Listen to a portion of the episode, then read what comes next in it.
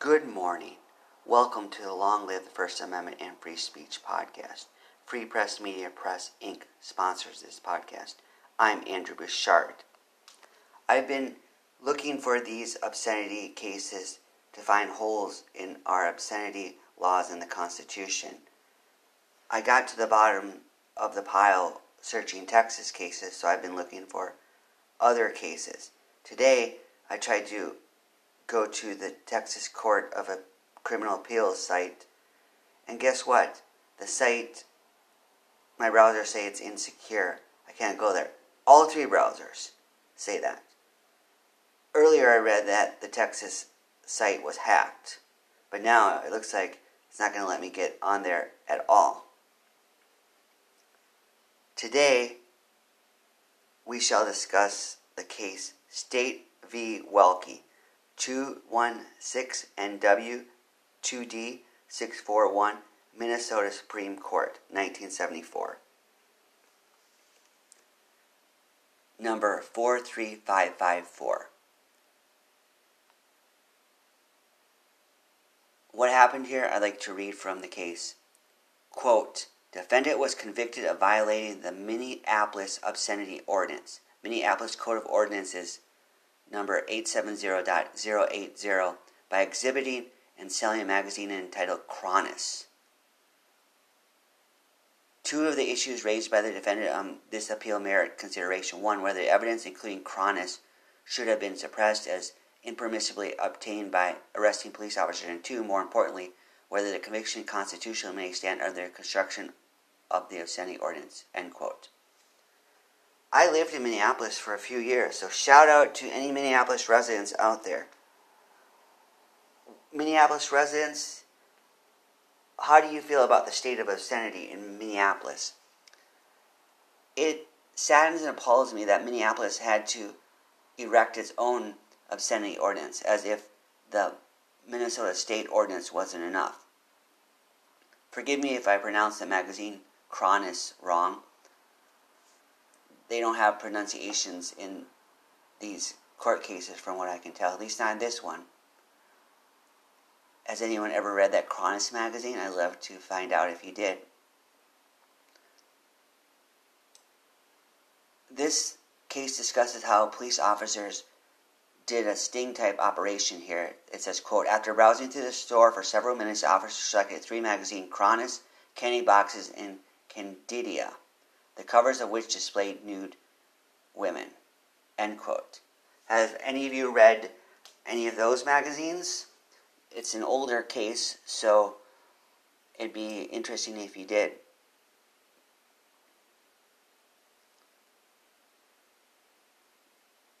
It says here the defendant was a clerk at the store rather than an employee.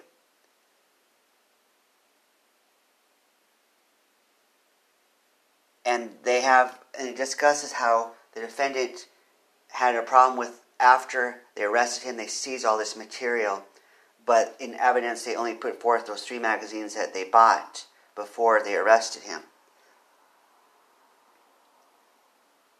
They argue quote purchases by undercover agents from willing sellers in places far more private than a bookstore were held in lewis versus united states not to violate the fourth amendment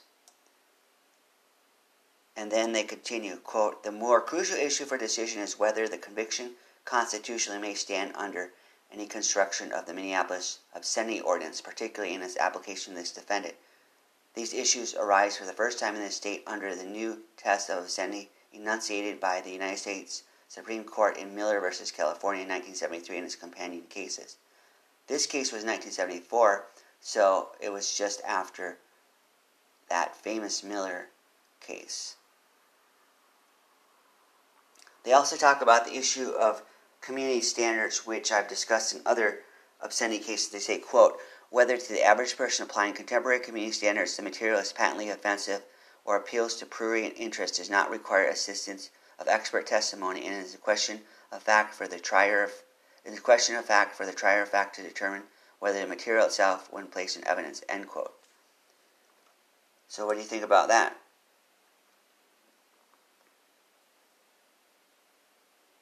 they also talk about continuing here whether individuals, the average people, can determine obscenity, and they say they can. Quote The jury in this case found that the magazine Cronus was obscene based on instructions according to the then prevailing Roth memoirs test. Cronus was devoid of textual content, consisting exclusively of photographs of women who, for all practical purposes, were nude and who were grossly postured as to give the prominent display to the genital regions. Implicit in the jury's verdict were findings that, to the average person applying contemporary community standards, the dominant theme of the magazine, taken as a whole, appeals to the prurient interest, and the magazine was utterly without redeeming social value. End quote. The jury sucks for that. They shouldn't have found Cronus obscene. I don't care if something appeals to the prurient interest or not. It shouldn't be illegal. It doesn't matter if it was devoid of textual content. And if the women were, as it said, giving a prominent display of their general reasons, good for them. They deserve applause for that, not condemnation, and it certainly shouldn't be illegal. Fortunately, they conclude the following quote, The conviction nevertheless cannot stand because defendant did not have the clear notice of the legislative prescription which fundamental fairness requires. End quote. At least they're meeting us halfway or partially way there. We got to get something out of this. They say, quote, if the court itself was unable to formulate a precise, a precise definition of the material subject to regulation, it would be unfair to assume that this defendant should have known precisely what materials were subject to regulation under the ordinance. The public interest is served by today's notice to those engaged in the sleazy business of pornography that they may no longer take refuge under an umbrella of constitutional uncertainty. Ordinance and statutes much more than constitutional principles are changeable. We construe them only in present text, frequently searching for legislative intent within a constitutional context. Of course, if we have today misperceived legislative intent, or if at any time may become legislative intent to abolish any or all restraints upon obscene publication, the legislative body will manifest its intent by other enactments reversed. End quotes. Hey, don't you call pornography sleazy? It's a legitimate business in most cases. They also, in this case, ruled that the defendant couldn't have the materials returned because the defendant didn't have standing as he was a clerk and not the owner of the store. Well, at least he tried. Good job for trying. They did get this reversed, though I don't like their lines of thought here. I don't like their opinions here. I don't like how they're viewing things. Friends, we need to overturn these obscenity laws. I'm planning to keep on looking for ways to get rid of these obscenity laws, to declare them unconstitutional. I found two cases where dissenting judges made statements United States versus 37 photographs, and United States versus 12 reels of 200 millimeter film or whatever it was. So let's keep fighting the good fight. How will you advance the First Amendment, freedom of speech, and third parties today? Long live the First Amendment and free speech. Goodbye.